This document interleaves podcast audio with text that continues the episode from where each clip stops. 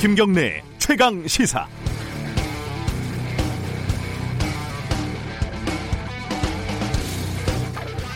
사전적 의미 그대로 한치의 오차도 없이 수천 명이 일사불란하게 움직이는 북한 매스게임 이런 걸 보면 어떤 생각이 드시나요? 아름답기보다는 어, 무섭고 섬찟하고 기이하다 이런 느낌을 받으실 겁니다. 이제 이런 게 더 이상 우리한테 익숙하지 않기 때문입니다. 일사불란함, 완벽한 질서 이런 것보다는 다양성, 다름에 대한 존중 이게 우리가 일궈온 민주주의의 더 소중한 가치다 이런 게 좀 보편적인 생각이죠. 아, 금태섭 전 민주당 의원이 당에서 징계를 받았는데 6개월 전 공수처법 표결 때 당론과 다르게 기권을 했기 때문이라고 하죠. 당규를 잘못 해석했다. 국회법이 먼저다. 헌법적 가치를 훼손했다. 뭐 이런 논란들이 많은데 제일 뭐 근본적인 문제는 제도로서의 민주주의의 핵심 기구인 국회, 이름도 민주당인 거대 여당에서 단 한 명의 다른 목소리도 인정하지 못하겠다는 섬찟한 일사불란함입니다. 아, 이해찬 민주당 대표가 금전 의원이 받은 경고는 말이 징계지 내용상 가장 낮은 수준이라고 말했습니다. 그렇다면 징계 같지도 않은 징계를 굳이 내리는 이유 미루어 짐작은 할 수 있죠. 과거 정권 시절에 KBS에 제가 있을 때 사장 후보를 비판하는 영상을 만들었다고 징계를 받고 정권에 아부하는 KBS 방송을 비판하는 칼럼을 썼다가 중징계를 받고 기자가 외부에 기고를 하는데 익명을 써야 했던 그런 살풍경이 떠오르는 건 좀 오반가요? 6월 3일 수요일 김경래 최강시사 시작합니다.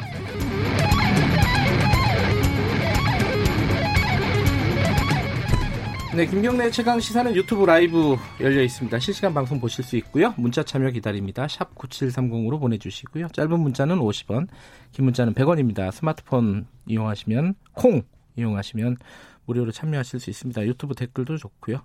오늘 1부에서는요, 어, 브리핑 끝나면은 국회 원구성 관련해서 정의당 입장을 들어보는 시간 좀 가져볼게요. 배, 배진교 원내대표 연결할 예정이고요. 2부에서는 어, 미래통합당 비대위 출범을 했죠. 어, 김종인 비대위원장의 당 쇄신 계획, 어, 김현아 비대위원과 함께 얘기 나눠보겠습니다.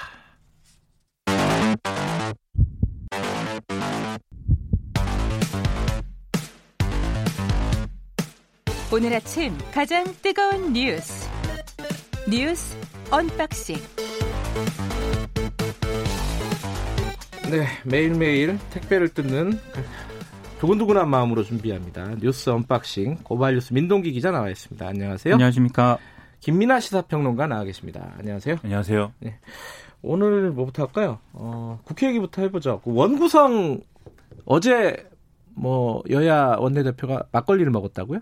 서울 마포 근처에서요. 2시간 반 정도 막걸리 회동을 가졌다고 합니다. 저번에는 소주 회동이었고 이번에는 막걸리였습니다. 어, 술들을 다들 좋아하시는 모양이네요. 네. 근데 예. 협상에 큰 진전은 없었고요. 예. 법사위와 예결위를 포함한 상임위 배분 문제에서 논의가 가로막혀서 서로 입장 차만 확인한 채 헤어졌다 이렇게 지금 들리고 있는데 진전은 없었다. 그렇습니다. 뭐 농담 비슷하게 한마디 말씀을 드리면 네. 2시간 반 정도 했기 때문에 그렇지 않았나.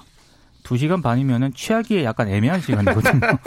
조금 더 했어야 하지 않았나 싶습니다. 지금 어 쟁점이 정확하게 뭐예요? 원구성 이 쟁점이 김민아 평론가가 좀 설명해 주죠 네, 청취자분들에게. 뭐더 이상 쟁점이 뭔지도 잘 모르겠습니다. 네. 근데 이제 말씀하신 것처럼 법사위 예결이 뭐 이 얘기 계속 하고 있고요. 사실 네. 실질적인 쟁점은 그래서 상임위원장을 어느 상임위를 누가 몇 개나 가져가는 거냐 뭐 이게 음. 쟁점이겠죠. 네. 그런데 일단 지금 불거진 새롭게 불거진 이제 좀 언론에 나오는 얘기는 뭐냐면 어, 지금 더불어민주당이 정의당, 열린민주당, 뭐 기본소득당, 시대전환 등의 다른 네 개 당 소속 의원들의 서명을 받아서 이제 5일날 국회 개원을 위한 임시국회 소집 요구서를 제출하지 않았습니까? 어제 한 거죠? 그렇죠. 네, 네. 그래서 이거에 대한 이제 쟁점들이 나오고 있는 거죠. 그래서 네. 미래통합당은 주호영 원내대표 같은 경우에는 지금 뭐 히틀러 나치 정권 얘기까지 하면서 이건 뭐 어, 독재다 이렇게 얘기를 하고 있는데요. 네. 조영 원내대표 주장은 이런 얘기입니다. 지금 이제 아 원래 이제 국회의 뭐 일정과 관련해서는 교섭단체 간 합의 를 통해서 국회의장이 이제 이 국회를 소집을 해야 되는 건데 네. 지금 이제 임시의장이 있는 거고 예. 그 임시의장이 할 수 있는 일은 국회의장을 선출하는 것밖에 없다. 그런데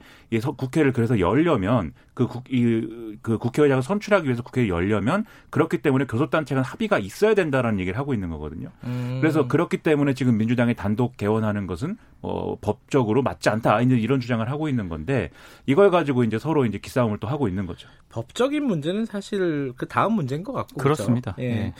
어, 독재, 나치 정권 여기까지 나왔네요. 그죠? 그렇습니다. 그러니까 이게 정확한 맥락은 예. 어, 여당이 이제 법대로 하겠다고 하는데 예. 그 법대로 하겠다는 얘기는 과거의 나치 정권이라든지 독재 정권도 다 법대로 하겠다고 아. 하면서 독재를 한 거다. 이렇게 얘기를 했습니다. 아, 맥락은 민주당도 네. 할 말은 있어요. 그러니까 제적 의원 4분의 1 이상 요구가 있을 경우에는 네. 회의를 열 수 있다. 이게 국회법 조항에 있거든요. 예. 그러니까 이거대로 하겠다라고 얘기를 하니까 이제 주호영 원내대표는 히틀러 시대에도 법대로 했다. 음, 그렇죠. 이렇게 맞받아친 겁니다. 그런 뜻이었군요. 예.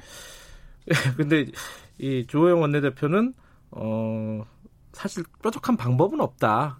강행을 한다면은 그죠? 사실 그게 그래서 어제 기자들이 예. 지금 진행자가 얘기한 것처럼 예. 아니 강행을 할 거면 현실적으로 어떤 대책이 있냐 이렇게 물었거든요. 아, 미래통합당의 대책은 뭐냐? 네. 예. 그래서 주 원내대표가 언론이 막아야 한다 이렇게 얘기를 해서 네. 우리가 우리가 막아야 되나? 언론이 막아야 한다라고 얘기를 하게 됐습니다. 셈을 얘기해 볼 수는 있는 게, 예. 그 물론 이제 그 여러 가지 이제 이렇게 원구성 협상이라는 게 자체적으로 풀리지 않을 경우에는 다른 얘기를 끼워 넣어서 이제 푸는 방법들이 있습니다. 음. 그래서 지금 얘기가 나오는 게 이제 그럼 3차 추경하고 이 처리를 연계하는 거냐 뭐 네. 이런 얘기도 지금 하고 있는 거고요. 네. 그래서 뭐 입장 입장이라는 게 만약에 그러면 원구성 협상에서 어느 정도 이제 더불어민주당이 이제 미래통합당의 의견을 받아주면 3차 추경에 뭐 협조를 해주는 거냐 뭐 이 문제가 지금 얘기가 한쪽으로 되고 있는 것 같고 그 다음에 아니면 이렇게 최종적으로 협상이 뭐 안 될 것 같으면 그럼 미래통합당이 국회 보이콧을 하는 거냐 뭐 이런 얘기도 나오고 있고 음. 근데 이것들에 대해서 다 사실 뭐 말씀하신 대로 조영 원내대표가 뭐 뾰족한 수는 없다라고 이제 결론을 내리는 상황이거든요. 그럼 남는 거는 이제 술을 마시는 것밖에 없죠. 그래서 오늘도 술 먹고 내일도 술 먹고 뭐 이런 상황들이 될 것 같고 소주 막걸리니까 다음에는 이제 네. 맥주인가요? 하나 변수가 네. 오늘 이제 김종인 비대위원장이 이해찬 네. 대표를 예방을 하게 돼 있습니다. 아하. 근데 이제 원구성 네. 관련해서는 아무래도 원내 지도부가 주로 하는 것이지만 네. 그래도 뭐 대표급 인물들 둘이 만나는데 네. 이런 얘기도 하지 않겠어? 뭐 이런 관측도 음, 있는 거죠. 두 사람이 악연이잖아요. 네. 컷오프 대상자와 그렇죠. 컷오프 아, 시킨 사람. 네. 네. 근데 서로 좀 나이의 숫자를 올려가는 마당에 비슷한 처지에도 너무 또 30몇 년 전 얘기까지 음. 해서 악연을 우리가 또 보는 것은 것은 동방예의지국의 무리인 것 같습니다. 어, 저는 사실은 이제 정치적인 수 이런 거에 굉장히 약해요. 그래서 뭐 바둑도 잘 못 두고 장기도 잘 못 두고 심지어 오목도 잘 못 두는데 어떻게 될까요? 어, 강행할까요? 어떻게 예상하십니까? 김민하 평론가는? 뭐 강행을 할 수도 있겠죠. 근데 네.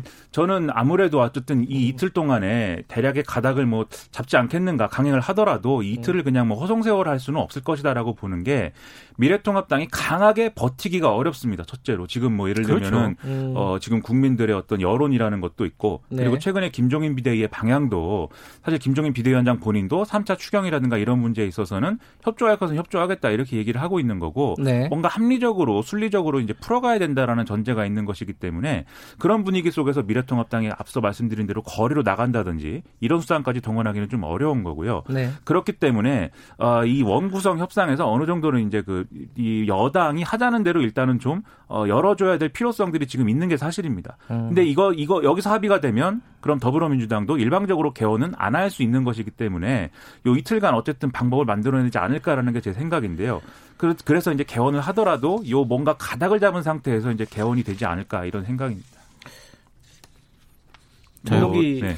저는 최대한 공을 들이는 모습을 취할 것 같습니다. 근데 안 되면은 결국에는 강행을 하되 그 전까지는 네. 최대한 제스처는 취한다. 이런 전략으로 가지 않을까 싶습니다. 알겠습니다. 이번 주에 한번 지켜보고요. 뭐 이어지는 얘기인데 정치 얘기인데 김 금태섭 음, 전 이제 전 의원이죠. 이제 전 의원 징계 이게 이게 꽤된 얘기 아니에요, 그죠? 그러니까 이것도 뒤늦게 알려졌습니다. 예. 그러니까 민주당 윤리심판원이 지난달 25일에 회의를 열어가지고요. 네. 제적위원 9명 만장일치로 금태섭 전 의원에게 경고 처분을 내렸습니다. 네. 그러니까 지난 2월 일부 권리당원들이 금전 의원 제명을 촉구를 하면서 낸 청원에 대한 결정인데, 네. 뭐 금전 의원 같은 경우에는 재심을 청구를 했고요. 네. 페이스북에 글을 써서 어, 언론 기고를 했다 이런 좀 그 검사 지절 때 한결에 기고했다가 경고를 받은 그런 전례가 음, 있잖아요. 음, 이걸 언급을 하면서 소속 정당으로부터 비슷한 일을 일로 경고 처분을 받다 보니까 만감이 교체한다. 정당이 검찰과 비슷한 일을 할 줄은 정말 몰랐다. 이렇게 음. 또 글을 쓰기도 했습니다. 이게 법적으로는 이게 따져볼 게 좀 있죠. 당규, 국회법, 헌법 뭐 이렇게 쭉 이어지는 내용인데 네. 어떻게 봐야 됩니까? 그러니까 일반적으로 이제 당의 당원 당규라든지 이런 데 네. 보면은 당원으로서 의무라는 것들이 규정이 돼 있습니다. 네. 근데 그 중에 이제 당론을 지켜야 된다 뭐 이런 게 있는 거죠.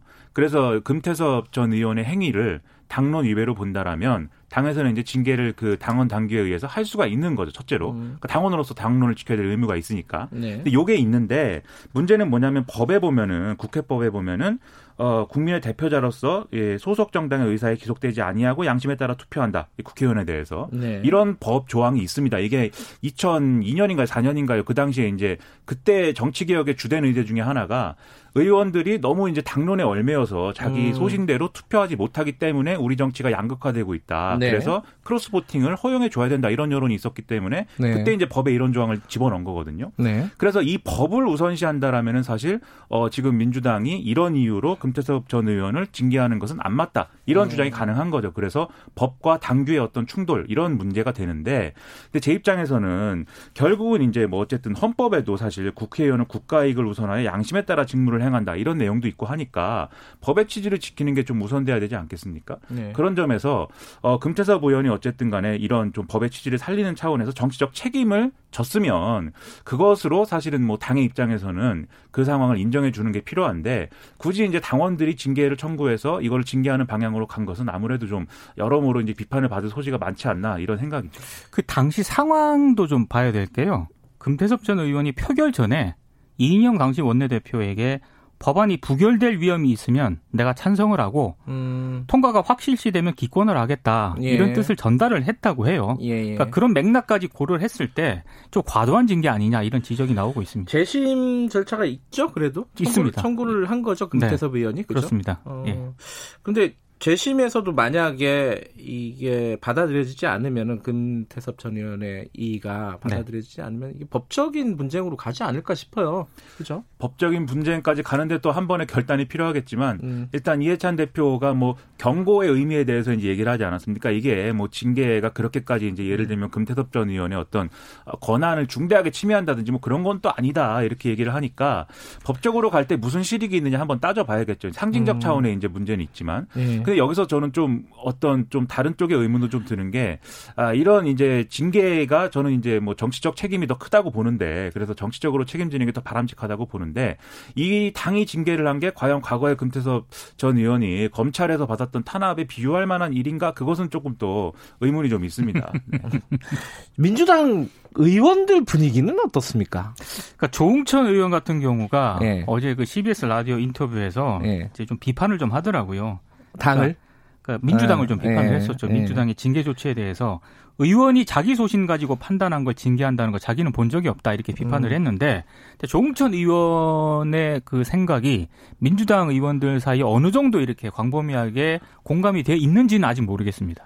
다른 분들은 얘기하는 분들이 없지. 박용진 의원 정도 약간 말고는 쓴소리 하고 있고 공개적으로 나... 이 문제에 대해서 뭐 이렇게 의견을 표출한 의원은 아직은 없는 것 같습니다. 저는 그게 제일 의아하긴 해요. 그 국회의원들은 사실 헌법기관이기도 하고 네. 어, 의, 의사 표현이 누구보다도 자유로운 사람들이잖아요. 네. 근데 이런 어떤 민감한 사안에 대해서 이렇게 적은 두 명이잖아요. 이제 의견을 표출한 사람이 이렇게 적은 사람이 의견을 얘기한다는 게 조금 이상한 분위기가 아닌가. 근데 저는 개인적으로 네. 그냥 가만히 내버려 뒀으면 금태섭 전 의원은 이렇게 언론에서 스포트라이트를 안 받았을 텐데. 음. 근데 그 점에서 이제 너무 또 일방적으로 얘기하면 그러니까 한마디 하자면 음. 사실 지역구의 당원들이 금태섭 전 의원에 대해서 징계 청구를 한 거잖아요, 사실. 네. 그런 점에서 보면은 사실 당원들의 여론이라는 게 금태섭 전 의원을 이제 좀 미워하는 여론이 많으니까 음. 아마 지금 현역 의원들 좀이 말을 아끼는 분위기인 거겠죠. 그러니까 음. 내심은 사실 본인들도 국회의원으로서 양심에 따라서 움직이고 싶지 않겠습니까? 네. 그런 마음들이 있을 텐데 당원들의 분위기를 좀 보는 것 같습니다. 네, 우리나라 얘기는 여기까지 하고 미국 얘기 좀 해보겠습니다.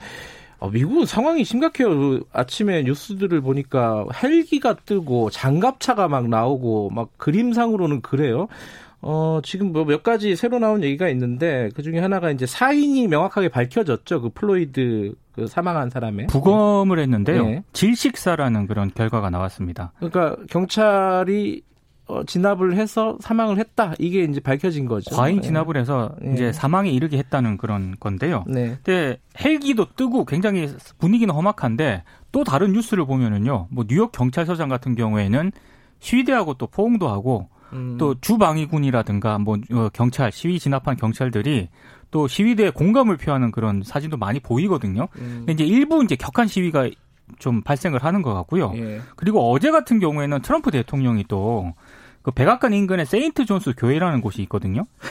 여기 가서 성경 들고 흔히 말하는 이제 인증샷을 찍은 겁니다. 참모들하고. 네. 근데 근데 가기 전에 경찰이 트럼프가 교회로 갈 수 있도록 최루탄을 쏘면서 시위대를 강제로 해산을 했거든요. 네. 그러니까 인증샷 찍으려고 이렇게 경찰 동원해서 시위대를 강제 해산하느냐 이런 또 비판이 나왔고 심지어 교회 쪽에서는 백악관 쪽에서 사전 방문을 허락받거나 통보를 하지 않았다. 음. 신성한 교회를 소품으로 사용했다 이렇게 반발을 하고 있습니다. 이게 분위기를 좀 보면은 방금 말씀하신 뭐 주 방위군의 태도라든지 경찰의 태도라든지 이런 것들이 그 주의 이제 주지사나 주정부가 어떤 성향이냐에 그렇죠. 따라서 좀 음. 달라지는 측면이 있는 거고 네. 그다음에 이제 워싱턴에 뭐 저기 블랙호크가 떴다 뭐 이런 건 사실 그건 연방군이지 않습니까? 그렇습니다. 네. 그래서 이제 트럼프 대통령과 트럼프 행정부는 뭔가 강한 모습을 보여주고 싶은 것이고 각 주 정부 중에서 좀 온건한 입장을 가진 주 정부들은 그렇지 않은 모습을 보여주고 있는 좀 온도차가 있는 거죠. 근데 교회는 이제 트럼프 대통령이 사실 여기 교회를 가야 되는 명확한 이유가 있으면은 또 이게 여러모로 얘기가 달라질 수도 있겠는데 사진 찍으러 간 거죠. 네, 별 이유가 없었다는 거거든요. 사진은 멋있더라고요. 그렇죠. 뭐 성경을 들고 사진을 찍었는데 아마 이 의도도 네. 그 전에 시위대에 의해서 이 교회가 타격을 받았기 때문에 트럼프 대통령 입장에서는 나는 그런 거 신경 쓰지 않는다. 시위대가 시위대에 의해서 뭐 피해를 받은 지역에 내가 가는 거고 시위대에 의해서 위협을 받는다든지 피해를 입을 걱정 같은 것은 나는 하지 않는다. 이렇게 좀 강한 모습, strongman이다. 이걸 보여주러 갔다. 이렇게 해석할 수가 있겠습니다. strongman이 그 백악관 벙커에 그렇죠. 자기가 벙커에 숨었다라는 뉴스가 나오니까 더 강한 모습을 보여주고 싶었던 것 같아요. strong인데 너무 extreme이 strong한 네, 그리고 겉으로만 strong이고 네. 내면은 상당히 부드러운 남자인 것 같습니다. 네. 아, 근데 대통령이 계속 뭐 쓰레기라는 표현을 쓰고요. 시위대를 하면서. 네, 그리고 어 이거를 진압하지 못하면 뭐 바보다, 뭐 얼간이다. 뭐 영어로는 뭔지는 모르겠어요. 한국말로 번역된 것만 봤는데. 근데 특히 이제 음. 그런 주지사를 향해서 진압 제대로 진압하지 않으면 얼간이다라는 표현을 쓴게 네. 민주당 주지사들을 특히 또 경향을 하고 있거든요. 그렇겠죠. 그러니까 음. 하나부터 열까지 다 정치적으로 좀 대응을 그렇죠. 하고 있는 것 같습니다. 딱 가르는 행보인 거죠. 아무리 정치적인 수를 이렇게 어, 대선 때문에 그것 때문에 이런 발언을 한다 쳐도 그 발언의 수위가 너무 높아갖고 우리 정서는 참 이해가 되지 않는 부분이 그렇습니다. 많이 있습니다. 그렇죠. 거의 뭐 다 뭐 이 품이 이런 건 벗어 던져버린 상황입니다. 오늘은 아, 하나 더 하고 싶은데 여기까지 해야겠네요. 시간이 많이 지났네요. 두 분 고맙. 아 문자 하나 읽어드리고 마무리하죠. K7877님이 김민아 시사평론가님 어 개그 시사평론가 같다. 어, 너무 재미있게 시사 뉴스를 전해주신다는 아주 감사의 인사를. 죄송합니다. 네. 품위 있는, 품위 있는 프로그램에 제가. 아, 민 기자님의 숨은 유머도 많이 기대한다고. 그 W, 더 중요한 문자가 있습니다. W 웨일? 고래인가요? 고래. 어, 김경래 기자님 잘생겼습니다. 동의할 수 없습니다. 여기까지 하겠습니다. 네. 자, 두 분 고맙습니다. 고맙습니다. 고맙습니다. 민농기 기자 그리고 김민아 시사평론가였습니다. 김경래 최강 시사 듣고 계신 지금 시각은 7시 40, 아, 39분 향해 가고 있습니다. 당신은 일일 몇 강 하고 계십니까? 어제도 1강, 오늘도 1강. 김경래의 최강 시사 아니겠습니까? 하하하하하 예. 네, 김경래 최강 시사 듣고 계십니다. 어, 국회 얘기 조금 더 이어가 보겠습니다. 여야가 지금 임시회 소집을 두고 줄다리기 하고 있습니다. 더불어민주당이 어제 임시회 소집 요구서를 제출을 했고요. 어, 미래통합당은 강하게 반발을 하고 있습니다. 국회 협치 이게 쉽지가 않네요. 오늘은 어, 정의당의 배진규 원내대표 연결해서 관련 얘기 좀 나눠볼게요. 대표님 안녕하세요. 네, 안녕하세요. 반갑습니다. 네. 어, 지금 민주당이 임시회 소집 요구서 어제 제출을 했는데 정의당도 네. 같이 한 거잖아요. 그죠? 네, 맞습니다. 그 미래통합당 그 야당은 강력하게 반발하고 있는데 같이 한 이유를 좀 설명해 주신다면요? 어, 정의당이 민주당과 이번에 공동 어, 소집 요구한 이유는 딱 한 가지입니다. 네. 아, 코로나 19 위기로 네. 인생이 지금 상당히 어려운 시기에 있기 때문에 네. 국회 문을 빨리 열어놓고 네. 극복을 논의하는 논의를 시작해야 된다는 것이고요. 음, 네. 특히 뭐 3차 추경 예산을 통해서 민생위기 극복 등을 적극적으로 지금 논의해야 될 시기라고 판단한 것입니다. 네. 코로나의 위기를 극복하기 위한 국회다. 네네. 예, 그 근데 지금 야당하고 그러니까 미래 미래통합당하고 뭐 더불어민주당이 계속 네네. 갈등을 빚고 있는 게 네. 어, 법사위 예결위 같은 이제 상임위 배분 문제입니다. 이 속내를 네. 보면요, 그건 뭐 누구나 네. 다 아는 얘기인데 정의당 입장은 어떻습니까? 지금 법사위를 뭐 야당이 가져가야 된다, 여당이 가져가야 된다 서로 이러고 있는데 정의당 입장이 궁금해요. 어, 사실 뭐 이런 극한 대립이 생기는 거는 명확한 음. 기준이 없는 관행 때문이라고 저희들은 네. 판단하거든요. 네. 뭐 그동안 새로운 국회가 열릴 때마다 뭐 상임위를 어떻게 나눠갖고 제1당은 무슨 자리를 맡는다고 합의를 해왔지만 네. 사실 그 관행이라는 게 자주 바뀌었지 않습니까? 음. 그리고 지금 이제 가장 첨예하게 대립하고 있는 것이 법사위인데 네. 법사위는 사실 입법 속도 입법을 속도 있게 처리할 수도 있지만 또 한편으로는 이게 무력화 시킬 수 있는 또 자리거든요. 네. 어 그런 상황 이다 보니까 저희 정의당 입장에서는 양당 네. 모두 이렇게 만족할 기준이나 근거가 없다면 네. 협상 걸림돌인 법사위를 손봐야 되는 거 아니냐. 아. 그래서 고 노회찬 의원이 주장했 있었던 것과 같이 네. 법사위 기능을 법제와 사법, 사법으로 나누거나 음. 사상위법 심사 기능을 국회의장 직속기관으로 편성하는 것이 어떻겠냐라고 음. 하는 의견이고요. 네. 그래서 이제 법사위 권한을 줄이거나 기능을 나누면 네. 극한 대리 을 펼칠 이유가 없기 때문이라고 저희들은 판단하고 있습니다. 근데 이제 그 말씀하신 게 이제 민주당 쪽에서도 얘기하고 있는 체계작구 심사 기능을 없애자 그 권한을 네네. 없애자는 건데 그것 자체도 사실은 법을 바꿔야 되는 거잖아요. 네네네. 그러면 다 상임위를 이게 닭이 먼저냐 달걀이 먼저냐인데 상임위가 뭐 구성이 돼야지 또 법을 바꿀 수 있는 거잖아요. 지금 상황이. 아, 그래서 상임위를 배분하는 문제는 네. 일단 개원은 개원과 또 상임위 배분의 문제는 저는 다르게 봐야 된다고 생각합니다. 아, 네. 1차적으로 우선 개원을 해야 뭐 어떤 것들이라도 논의를 좀 할 수 있는 상황이 된 거잖아요. 네. 그래서 음. 1차적으로는 의장단을 뽑고 네. 그다음에 상임위 배분은 나중에 해도 되지 않겠냐라고 음. 하는 것이죠. 음, 일단 의장단을 뽑고 어, 원, 원, 원을 열자 국회를 일단 열어놓고 시작을 해보자 이런 네네. 취지시네요. 음. 또 한편으로는 또 미통당 입장에서도 20대 네. 국회를 어쨌든 생산적인 국회 협치를 지금 많이 강조를 하고 계시는데 그런 네. 모습을 전향적으로 보여줄 때 네. 아, 이번 총선에서 국민들이 심판한 부분에 대해서 아 제대로 반성하고 있구나 네. 이렇게 국민들께서도 이해하시지 않겠습니까? 예. 미통당은 어쨌든 지금 강하게 반발을 하고 있고 아직 협상 중이지만요. 그러면 네네. 지금 배진교 원내대표께서는 이번에 문 열 때는 미통당이 좀 양보해라 이렇게 받아들이면 되나요? 저는 이제 미통당이 예. 그 법사위원장과 관련해서 또 또 법사에 관련해서 네. 어, 체계 변화나 또는 반드시 법사위원장 자리는 적어도 어, 미통당이 가져야 된다라고 하는 태도를 계속 고집하는 것은 네. 어, 결국 국민들께서 보시기에 국정 운영의 발목을 잡겠다는 어, 선전포고라고 이해하실 수 있거든요. 음. 또 한편으로 민주당에게 주문하고 싶은 것은 네. 어쨌든 미통당 저렇게까지 법사에 집착하는 것은 어쨌든 숫자적으로 절대 열세 있기 때문 아니겠습니까? 네. 근데 그런 차원에서 더 대승적이고 네. 겸손한 태도로 임해야 한다고 생각을 하고요. 네. 뭐 18개 상임위원장 모두를 갖겠다는 말은 뭐 전술 차원이라고 보지만 네. 어쨌든 민주주의에서 수에 의한 결론은 최후 수단이어야 하기 때문에 네. 민주당도 좀 적극적으로 그리고 미통당도 태도를 좀 바꿔서 네. 5일까지 어, 가능한 한 어, 합의가 잘 될 수 있도록 네. 기대해 보겠습니다. 알겠습니다.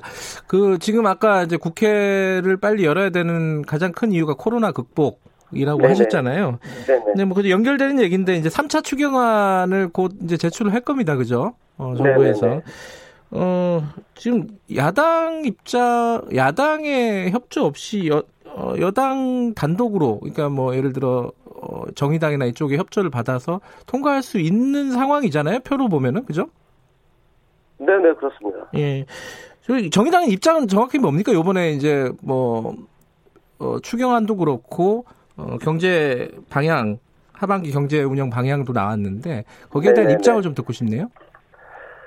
그 우선 이제 에, 정부에서 하반기 경제정책 방향을 네. 발표를 했는데요. 네.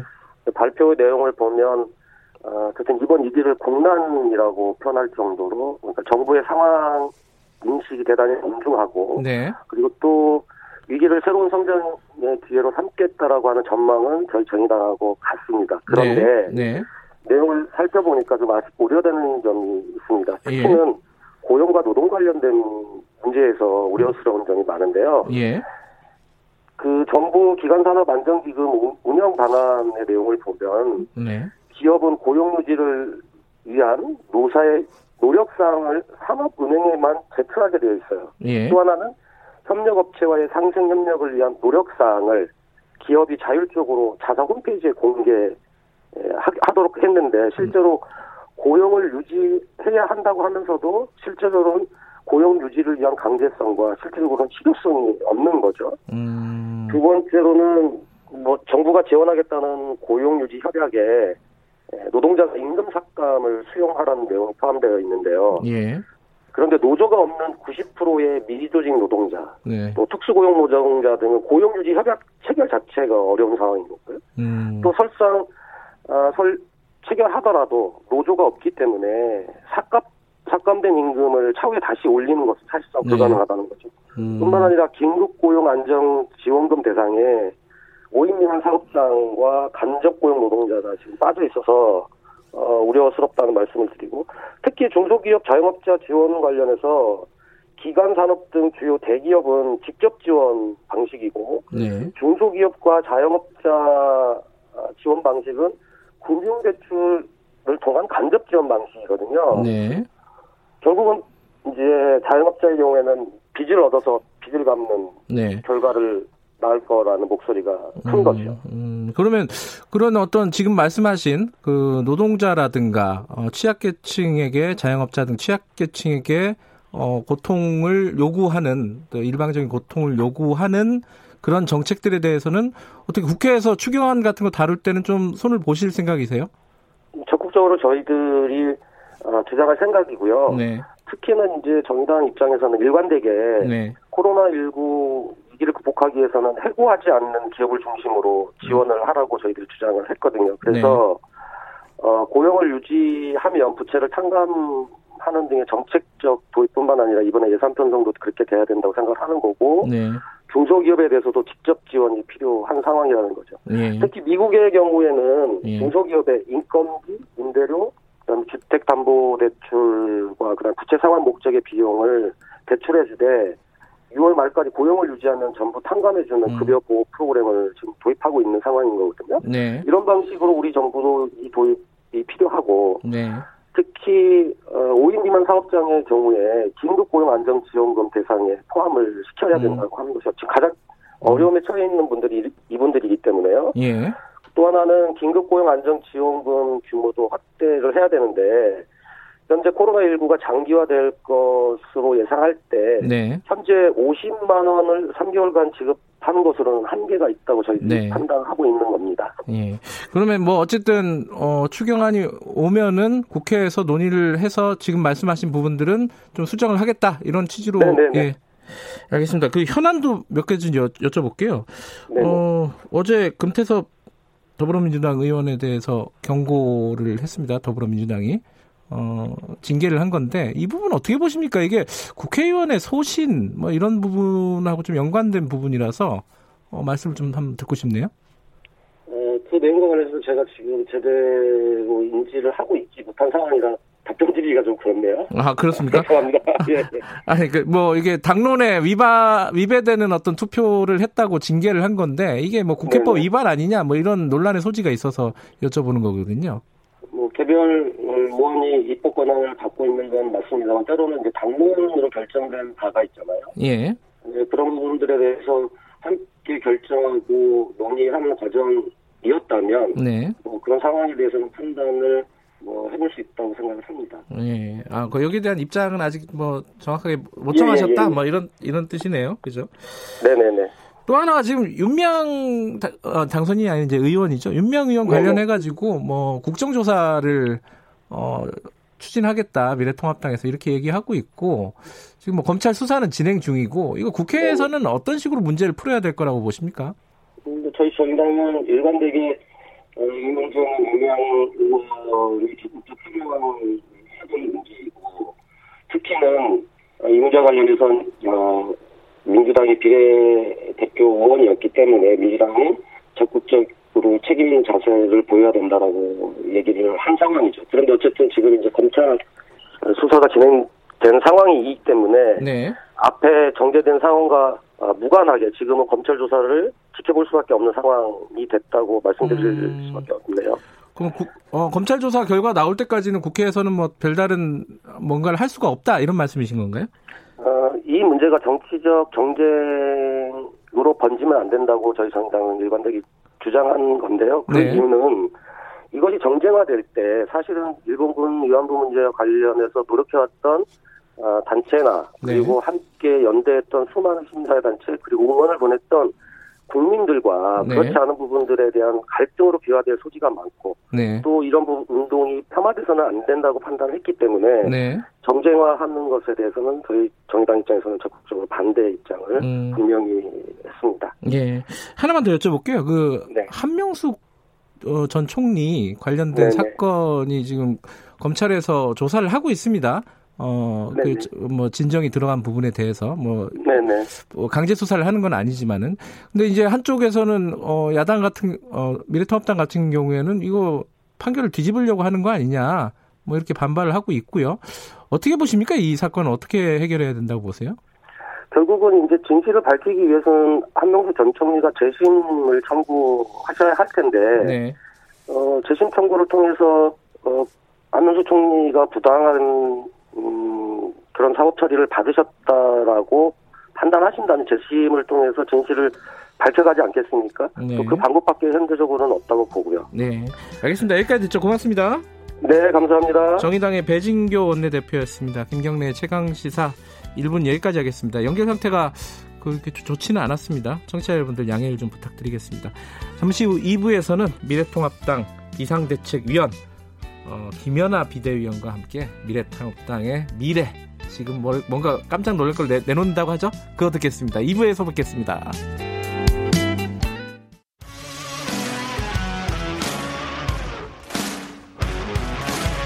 뉴스타파 기자 김경래 최강 시사.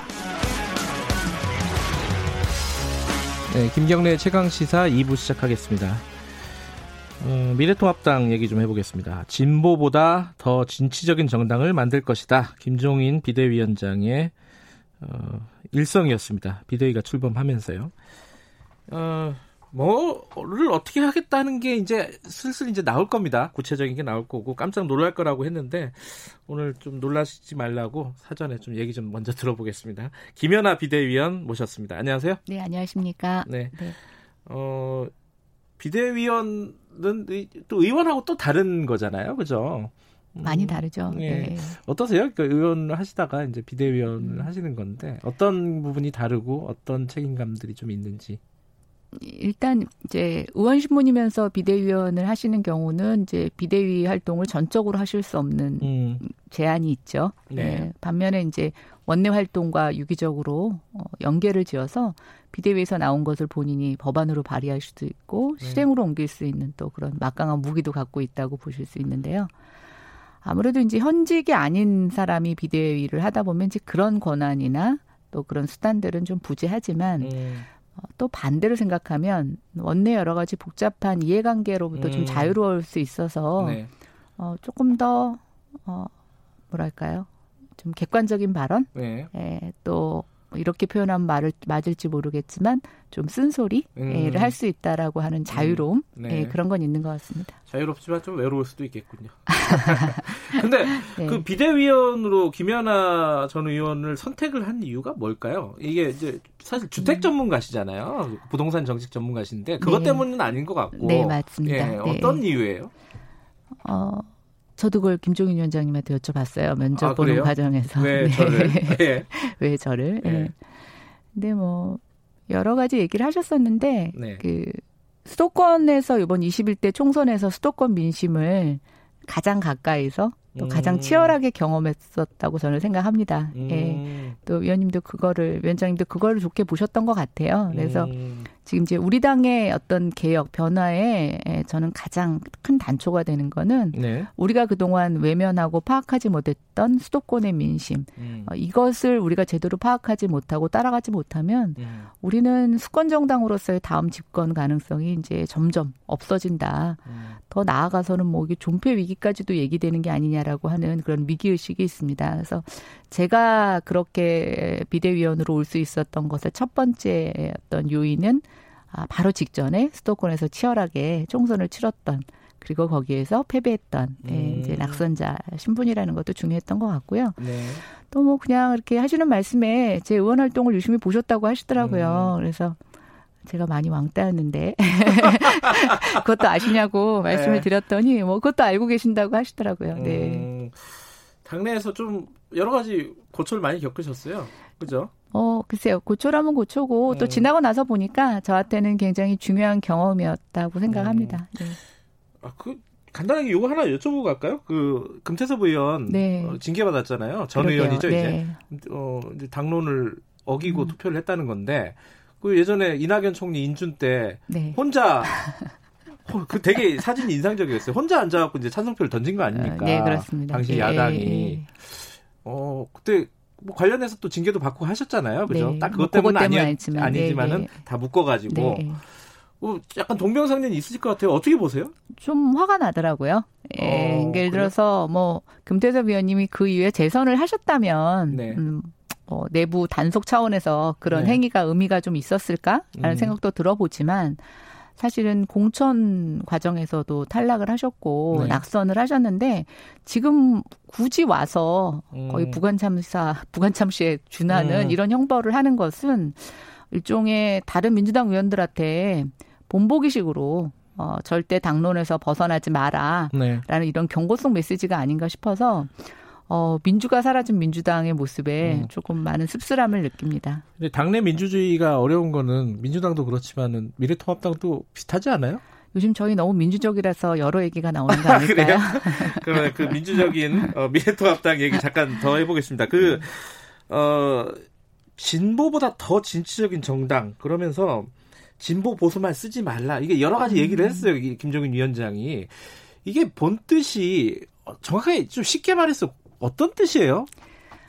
어, 뭐 여러 가지로 오해도 있으시고 한데 네. 에, 이 얘기의 가장 키포인트는 세상이 굉장히 많이 변했다라는 겁니다. 음. 예. 어, 저는 솔직히 제가 선거를 치러 보니까 네. 진보 보수라는 생각을 갖고 투표 행위를 하거나 또는 일상생활을 하는 사람들은 음. 한 40대 후반 이후부터라고 보여지고요. 네. 예, 40대 중반 이후 이하로 보면은 네. 어, 자신들의 삶에서 그렇게 정치 이념인 진보 보수냐가 별로 중요한 것 같지는 않더라고요. 아하. 예, 예, 그래서 우리 스스로가 그 진보냐 보수냐라고 하는 그런 가치를 네. 갖고 편가르기를 하는 것에 앞장선 게 아닌가 싶고요. 음, 네. 어, 결국은 이제 젊은 세대들에게 물려줘야 될 우리 미래에 대해서 음. 우리가 좀 더 진취적인 정치 활동을 하기 위해서는 이 편가름의 가치 기준을 조금 칸막이를 걷어내야 되는 게 아닌가라는 그런 음. 큰 뜻이 있었다고 보고 있습니다. 진취적이란 용어에 계속 수반되는 것은 시대의 흐름과 같이 가겠다라고 하는 수식어가 붙고 있거든요. 결국 미래통합당의 피, 회의는 아, 시대 흐름을 읽지 못했고 음. 그 시대 흐름을 따라가지 못하는 정책을 내놨던 것이다라고 네. 보고 있습니다.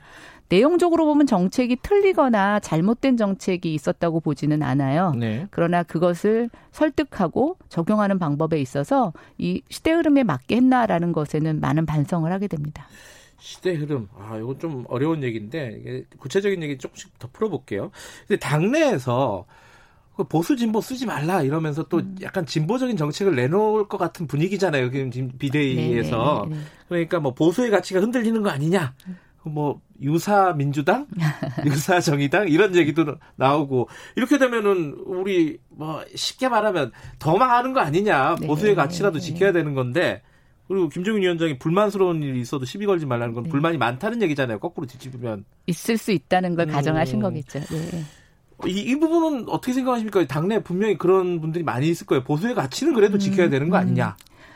어, 아직까지 뭐 많다고 보진 않는데 그걸 예. 굉장히 중요하게 생각하시는 분들이 분명히 계십니다. 그렇죠. 예. 예.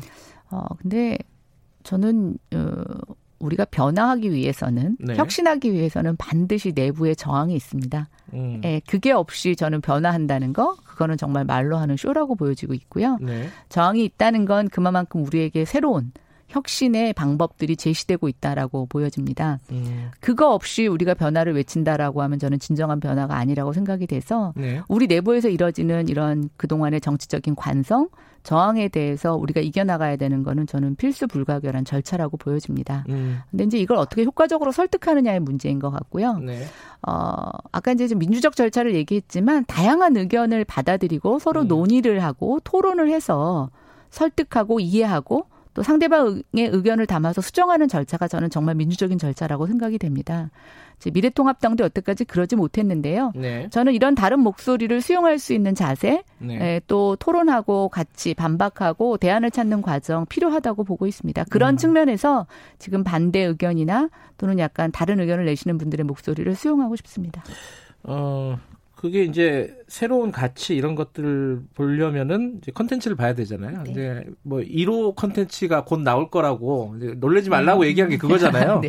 어 근데 오늘 아침에 한국일보에서 그게 청년 기본소득이다. 네. 이렇게 그냥 단독 기사라고 이렇게 썼어요. 그러게요. 저도 오늘 보고 좀 놀랐습니다. 네. 맞아요, 이거? 아니요, 아직 아무것도 결정난 게 네. 없는데. 그건 이제 원칙적인 얘기고. 아니요, 진짜 아직 네. 아무것도 결정난 게 없습니다. 다만 이제 그 김종인 비대위원장께서 21대 네. 어, 총선에서 총괄선대위원장 하셨을 때 이와 네. 비슷한 얘기를 하셨던 것 같아요. 음. 예, 그래서 대학생하고 대학원생들한테 1인당 100만 원씩 네. 코로나 장학금을 주자고 얘기를 하셨어요. 약간 긴급 재난 기금 그렇죠. 비슷한 거죠. 예, 그러면. 그리고 예. 얼마 전에 이제 비대위 회의에서도 어, 대학생하고 대학원생만 주면 네. 대학 안 간 애들은 어떻게 하느냐 그렇죠. 이런 어. 논란에 대해서도 얘기를 하셨거든요. 네. 그래서 분명히 청년에 대한 관심이 많다는 거는 음. 제가 답변 드릴 수 있고요. 예. 또 기본소득에 대해서도 음 논의를 안 하겠다 뭐 이런 음. 입장은 전혀 아닙니다. 내부에서도 음. 이거에 대한 논의의 필요성이 계속 어, 제기되고 있습니다. 음. 처음에 뭐 박원순 이재명식의 기본소득보다는 지금 음. 급격하게 일어나고 있는 사회의 경제 환경의 변화, 네. 네. 지금 코로나 팬데믹 현상이 사실은 뭐 한국만의 문제가 아니라 지금 전 음. 세계적으로 음. 일어나고 있고 네. 생각보다 길어질 것 같지 않습니까? 그리고 네. 이게 이제 우리가 비대면 산업들이 일어나면서 더 빠르게 기계화를 통해서 일자리가 사라지는 현상이 일어날 것이라고 예측들을 하고 있습니다. 네. 그러면 이제 우리가 생각했던 것보다 기본소득이라는 것에 대해서 우리가 좀 더 앞서 적극적으로 음. 검토할 필요가 있다고는 생각이 되는데요. 그럼에도 불구하고 저희 당에서는 기본적으로 지속 가능성 음. 어, 또 우선순위에 대한 부여에 대한 철학은 저는 변함이 없다라고 보고 음. 있습니다. 왜냐하면 한 번에 주고 끝날 게 아니기 때문에 네. 또 국가라는 것은 미래 세대에 대한 부채를 넘겨줘서는 안 된다고 생각이 됩니다. 그래서 음. 우리가 감내할 수 있는 부채는 우리 스스로 감내하고 네. 미래에게는 미래 세대에게는 부채를 최소한 적게 물려줄 음. 수 있는 그런 국가적인 운영 철학에 대해서는 변함이 없다고 보고 있고요. 결국 우리가 지키려고 하는 가치가 아, 저는 어차피 모든 것들이 시대의 어떤 흐름을 받는다고 생각합니다. 네. 아, 뭐 시장 경제의 개념이 과거 뭐 19세기, 20세기와 지금 우리가 4차 산업혁명을 앞두고 네. 있는 지금과 달라질 수 있고요. 결국 보면 우리가 어, 수호했던 그런 가치들도 수정 보완이 필요하다라고 보여집니다. 그런 측면에서 어, 기본소득 뭐 논의의 테이블에 올라가 있고 지금 예, 예. 그다음에 그것들이 어떻게 발표될지는 뭐 최종 음. 조금 지켜봐야 될 것 같습니다. 근데 지금 이제 박원순 이재명 말씀을 하셨어요. 그러니까 사실 이제 기본소득이 나라마다 다른데 우리나라에서는 사실은 지금 여건이 이 기본소득에 대한 아젠다를 끌고 왔던 건 사실이고요. 지금 미래통합당 야권은 거기에 대해서 상당히 반대 목소리를 많이 냈어요. 포퓰리즘이다, 음. 음. 퍼죽이다. 음.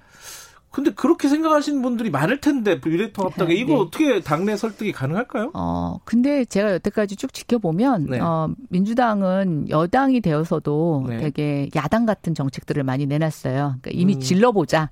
어, 뒷감당은 어떻게 하든지 상관없이 음. 어떤 필요성이 있으면 이렇게 질러보자라는 식이었고 네. 저희는 야당이 됐음에도 불구하고 여당 같이 야 이거 뭐 책임 어떻게 지냐 지속 가능성이냐 이렇게 해왔던 네. 게 사실이거든요. 예. 근데 이제 사실은 여야가 바뀌지 않았습니까? 그리고 예. 뭐 민주당이 그런 면에 있어서 이번에도 기본소득 지불할 때뭐 소득분이 70%냐 100%냐 갖고 이제 막 논란이 음. 있었잖아요. 음, 네. 이제야 민주당이 좀 여당으로서의 책임감을 가져간다라고 보여지고요. 음. 이제 저희는 야당이기 때문에 네. 어 물론 책임감도 저는 중요하다고 생각합니다. 우리가 지켜야 되는 가치인 건 분명하지만 어, 여당이 못 읽고 있는 시대 흐름에 대해서 저희가 수정 보완할 수 있는 안을 내놓아야 된다고 생각합니다. 음. 그동안 20대 국회는 서로가 서로를 경쟁자로 보지 못했습니다. 아, 없어져야 될 적이라고 생각을 음, 했죠. 그래서 네. 상대방이 내놓은 아이디어나 이런 것들을 무조건 무시하고 네. 공격해 왔다면 네. 저는 이제 21대에 대해서는 음.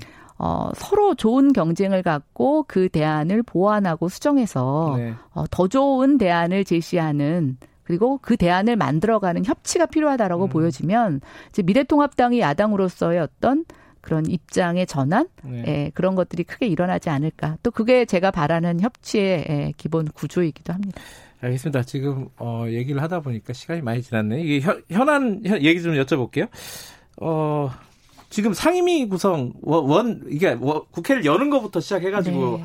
당장 이제 어, 갈등이 빚어지고 있습니다. 줄다리기가 빚어지고 있는데 아까 말씀하셨잖아요. 협치도 중요하고 했는데 첫 단추도 지금 잘 못 깨고 있어요. 현실적으로는 그 어떻게 해야 된다고 보세요? 지금 일단 문은 열자는 게 민주당 음, 입장이잖아요. 원구성은 네. 그 다음에 좀 얘기 더 하고 그리고 법사위는 좀 개혁을 하자 이런 게 이제 음, 음. 민주당의 취지 아닙니까? 비대위에서는 어떻게 보고 계십니까? 비대위는 사실은 이 논의에 대해서는 뭐 구체적으로 저희가 얘기를 아, 나누지는 않았어요. 네, 네. 그럼 김연아 전 의원이십니까? 그죠? 근데 이제 많은 분들이 꼭 네. 개회를 해야 일을 하는 걸로 알고 계십니다. 어. 근데 개회만 하고 일을 하는 국회의원은 정말 무능한 국회의원입니다. 음. 개회와 관계없이 국회의원들은 임기가 시작이 되면 일을 하거든요. 네. 근데 이제 보통 본회의를 열고 그때 법사에 맞춰서 열고 네. 법안을 효율적으로 이제 많이 통과시키기 위한 일련의 과정들이 우리 관행으로 네. 이어져 왔던 거고요. 그런 측면에서 좀 어느 정도 합의가 되고 개원을 하면 훨씬 더 일 속도가 빨라지죠. 음. 다만 합의가 안 된 상태에서 개원을 하게 되면 그냥 개점 휴업입니다. 아, 그래서 좀 국민들이 그런 부분에 있어서는 이제 21대 첫 원내 음. 구성이고 어, 여야 간의 협의를 이루는 이 과정이니까 좀 이 밀당의 과정을 좀 아름답게 봐주시면 좋겠고 저는 뭐 민주당이 다 상임위 위원장 가져가겠다고 하시는 건 약간 협상을 위한 엄포라고 음, 보고 있고요. 네네. 네. 뭐 적절히 양보하실 거라고 생각합니다. 그런데 엄포도 좀 너무 오래 가면 국민들도 별로 반갑지 않으실 것 같아서 좀 빨리 이게 해결이 됐으면 좋겠습니다. 법사위는 미래통합당이 꼭 가져가야 된다고 보세요? 어, 뭐 법사위 문구 조정에 대해서는 누구의 입장이냐서는 달라질 수 있는데요. 네. 그렇다고 해서 그 문구 조정에 대한 기능 자체를 없애버리는 건 좀 반대입니다. 왜냐하면 음. 제가 20대 경험을 했는데 아, 워낙 법사위 문턱이 높으니까 네. 상임위원회에서 어, 문구 조절 같은 기능을 패스팅하고 네. 아 우리 그냥 법사위에다 넘기자 이렇게 남기는 법들이 굉장히 많습니다. 음. 아 이제 그래서 법사위 기능을 조정하기 위해서는 각 상임위의 기능을 또 강화하는 보완이 이루어져야 되지 한쪽만 뭐라고 할 수가 없다고 보여지고 어, 있고요. 제가 여쭤본 건 위원장. 근데 위, 아, 아, 위원장은 위원장. 위원장은 음. 저는 음. 뭐 야당에게 조금 양보하시는 게 어떨까 싶어요. 왜냐하면 과거에 민주당이 한 80석 가졌을 때도 네. 예, 결국 민주당이 가져갔었고요. 아, 그게 뭐 위원장 하나만 갖고 네. 결론 지을 수 없습니다. 음. 각 여야간 간사 간의 합의가 굉장히 중요하기 때문에요. 알겠습니다. 네. 그 지금 이제 어, 비대위가 어, 진취적으로 앞으로 나가려고 계속 얘기를 하고 있습니다. 하고 있는데 약간 이제 총선 때 마무리가 아직 안 돼 있어요. 미래통합당 음. 뭐냐면은 이제 민경욱 음. 전 의원 같은 경우에 계속 이게 부정 선거다 이렇게 규정을 하고 여러 가지 뭐 어, 여론 네, 호소를 하고 있습니다. 네. 이거 어떻게 비대위에서 이런 거는 좀 어, 뭐랄까 정리를 해줘야 되는 거 아니에요? 글쎄 어떤 분은 정리를 해주셔야 된다는 네. 분도 계시고 또 어떤 분은 우리가 입장을 내는 게 맞냐라고 할 뭐 의견이 아. 있는데 사실 이제 비대위가 요번 주에 시작하지 않았습니까? 예. 그래서 저희가 이런 이슈들을 다 다루지를 못했어요. 아직은, 근데 이제 음. 저희 비대위가 굉장히 여론의 관심을 받고 있는 것 같습니다. 음. 왜냐하면 제가 이번 주에 여러 번 방송을 출연하게 예. 되고요. 저희가 이미 생각지도 않았던 이슈들에 대한 질문이 너무 많이 쏟아져서 음. 오늘 주신 그 과제도 제가 음. 한번 논의될 수 있는 과제인지 안에서 제기해 보도록 하겠습니다. 부정선거라고 계속 얘기하는 건 어떻게 보세요? 비대위가 아니더라도. 아, 근데 사전 선거가 네. 어, 저는 좀 적절하지 않은 측면은 분명히 있습니다. 사전 투표. 네, 사전 어. 투표가. 예, 그래서 저희가 이제 법정 선거 어, 운동 일수를 다 보장받지 못하는 게 있고요. 네. 그다음에 이제 뭐 본 투표 날 거의 안 하고 사전 네. 투표 날 선거하는 것이 이제 완전히 일반화되면서 음. 어, 법정 사전 투표 운동, 사전 운동 기간을 보호 보장을 받지 못하는 문제가 있고 또 이미 그런 게 많게 되면 나머지에서는 음. 어떤 그 투표자들을 설득시키거나 네. 어떤 우리가 그 선거 운동을 통해서 자기를 피할할 수 있는 기관들을 굉장히 네. 조금 다른 얘기죠. 민경호 의원이 얘기하는 거랑. 네, 좀 그렇게 하죠. 근데 네. 저는 뭐 지금 모든 투표의 음. 문제 제기가 사실은 사전 음. 투표함에서 음. 문제가 제기되고 있기 때문에 네. 뭐 이런 것 저런 거 다 아우른다라고 하면 사전 투표 제도에 대해서는 한번 전반적으로 우리가 재점검을 해볼 필요가 있지 않나 생각합니다. 요, 요거는 사람들 많이 궁금해할 것 같은데 그 홍준표 의원 네. 복당은 어, 어떻게 되는 겁니까? 김정인 위원장이 들어서면서 물 건너간 거 아니냐 이렇게 얘기하는 사람들 많이 있잖아요. 그 문제 역시 저희 아직 한 번도 거론을 해본 게 아니라서 예. 비대위원으로서는 어떻게 생각하세요? 혹은 뭐 개인 정치인으로서는? 개인 정치인으로서 예. 예, 별로 개인적으로 고려해서 그분에 대해서 언급하고 싶지 않습니다. 별로 언급하고 싶지 않으시군요. 네. 알겠습니다. 어, 오늘 김정인 위원장하고 이해찬 대표하고 만나죠. 네, 네, 그렇습니다. 뭐 여기서 뭔가 성과가 날까요? 성과라는 게 결국은 이제 국회를 어떻게 할 것인가, 뭐 이런 부분 아니 협치의 틀을 어떻게 좀 만들 네. 것인가, 뭐 이런 걸 텐데 성과가 날까요? 글쎄요, 이해찬 당대표가 어. 김종인 위원장하고 예전에 같이 계셨었잖아요. 별로 안 좋았잖아요. 네. 아, 그러니까요. 또 예. 공천도 예. 제외되시고 그래서 오늘 저도 만남이 기대가 됩니다. 음. 예. 근데 조금 과거의 사사로운 정은 털어내시고 음. 이제는 각 공당의 대표이시니까 네. 공당의 대표의 자격으로서 이 어려운 지금 대한민국을 잘 좀 이끌어갈 수 있는 그런 묘안을 음. 좀 만들어내시는 좋은 만남이 됐으면 좋겠습니다. 알겠습니다. 다음에 모실 때는 비대위가 논의가 좀 더 진전이 돼서 조금 더 구체적으로 여쭤보도록 하겠습니다. 네, 그러겠습니다. 감사합니다. 네, 감사합니다. 미래통합당 김현아 비대위원이었습니다. 공정하고 깊이 있게 오늘 하루 이슈의 중심.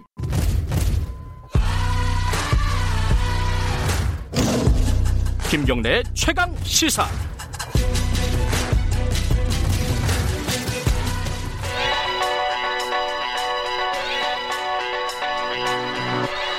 최강 시사 윤태곤의 눈.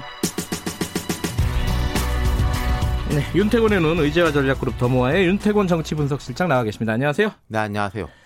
어, 금태섭 전 의원 얘기 좀 네. 조금 더 해보겠습니다. 어, 이 경과부터 잠깐 짚어주시죠. 그러니까 어제 아침에 조간신문 보도로 이제 알려져가지고 뭐 하루 종일 시끄러웠는데 네. 경과를 짚어보면은 이제 민주당 윤리심판원이 지난 28일에 금전 의원 그때는 의원이었어요. 29일까지 아, 예. 의원이니까 예. 의원인 게 하루 앞두고 공문을 보냈어요. 당신 징계다. 예. 수위는 경고다. 당론을 위배했는데 어, 본인의 소신이고 적극적으로 반대한 게 아니고 기권을 했고 또 법안 통과에 영향을 미치지 않았기 때문에 경고로 정했다 이런 내용이에요. 25일 날 회의를 열어서 의결했다 그러네요. 뭐 만장일치라고 네. 뭐 그러기도 했고요. 당론 위반 위배라는 게 정확하게 뭘까요 이게? 그게 이제 공수처 법안 표결에서 기권을 했다 지난해 연말에. 음. 근데 여기에 대해서 일부 당원들 금태섭 의원을 제명하라고 당윤리 심판원에 청구를 했었다. 이게 당시 기사도 크게 났었죠. 네. 그때가 2월이에요. 음... 총선 후보 경선 국면이죠. 네. 경선에 영향 미쳤겠죠. 아, 근데 네. 이해찬 대표가 강제 당론이었다 그러는데 뭐 원래 그런 개념이 있는 거예요? 그 제가 좀 설명 드릴게요. 네. 그러니까 이게 자 쟁점은 이런 거겠죠. 기권을 하면은 당론 위반이냐, 당론을 위반하면은 징계냐. 이게 쟁점이겠죠. 아, 민주당 예. 윤리 심판원은 당규 제7호 14조의 당론 위배 행위에 해당한다 이렇게 밝혔습니다. 민주당 음. 당원 당규상 징계는 제명, 당원 자격 정지, 경고 이렇게 나뉘니까 좀 낮은 거예요. 예. 이게 이제 이해찬 대표가 그런 취지로 말했죠. 방금 예. 이야기한 대로 뭐 경고로 인해 실제 제한이 가는 것도 없다. 그리고 음. 강제 당로 당론은 권고적 당론과 강제적 당론이 있는데 그러니까요. 강제적은 음. 반드시 지켜야 할 당론이다. 근데 음. 강제 당론을 안 지켰는데 아무것도 안 하면 그게 강제 당론이라는 의미가 없지 않냐. 그러니까 이 대표는 왜 문제 없다 음. 이런 거예요. 음. 근데 이제 자, 그 다음 뭐 보는 사람들에 대해서 음. 다른데 그러면 이게 유죄 판결이란 말입니다. 쉽게 말해가지고. 그렇죠. 그러니까 뭐 네. 징역이 됐건 집행유예가 됐건 벌금이 됐건 유죄는 유죄예요. 예. 그러니까 이 사람은 이제 난 그거 못 받아들인다 재심 청구하겠다는 음. 것이고 그리고 이제 국회의원의 표결과 소신을 처벌할 수 있느냐 구체적 과연. 조항을 음. 말씀드릴 필요는 없는데 보도가 많이 됐으니까 헌법과 국회법은 의원의 소신과 양심에 따른 당, 자유투표를 보장하고 있습니다. 또 여기에 대한 반론으로 정당에 대한 기속력 정당의 구성원이라면 정당의 이제 민주적으로 정해진 당론을 따라야 되는 거 아니냐. 음. 근데 이게요, 좀 볼 때 이상한 게 있어요. 당원에 대한 징계권이라는 게 있는데, 제가 만약 민주당 당원을 쳐요. 특정 당론에 반대한다고 SNS에 올리거나 언론과 인터뷰하면 징계를 할 것이냐, 일반 당원에 대해서. 그럼 나가겠죠. 아니, 표현의 자유 등이 있는데 더 난리가 날 수가 예, 있어요. 네, 네. 그러면은 이게 국회의원만 이 제한을 받게 되는 것이냐. 아, 실질적으로는. 어... 네. 어찌됐든 지금 논란도 많고 반발도 큰것 그러니까 같습니다. 지금 여긴 당론 음. 위배에 대한 것인데 그리고 기존에 뭐 민주당이건 어느 당이건 간에 뭐 별 많은 잘못해가지고 사법 처리 받거나 논쟁이 된 인물들이 많은데 윤리 심판은 가까이도 안 가는 사람들도 부지기수죠. 예. 예. 근데 이때는 이제 그 강성 당원들이 경선 국면에서 이렇게 청구를 했다. 뭐 네. 뭐 이런 것인데 지금 반발들이 있는 게 뭐 언로가 막힌다.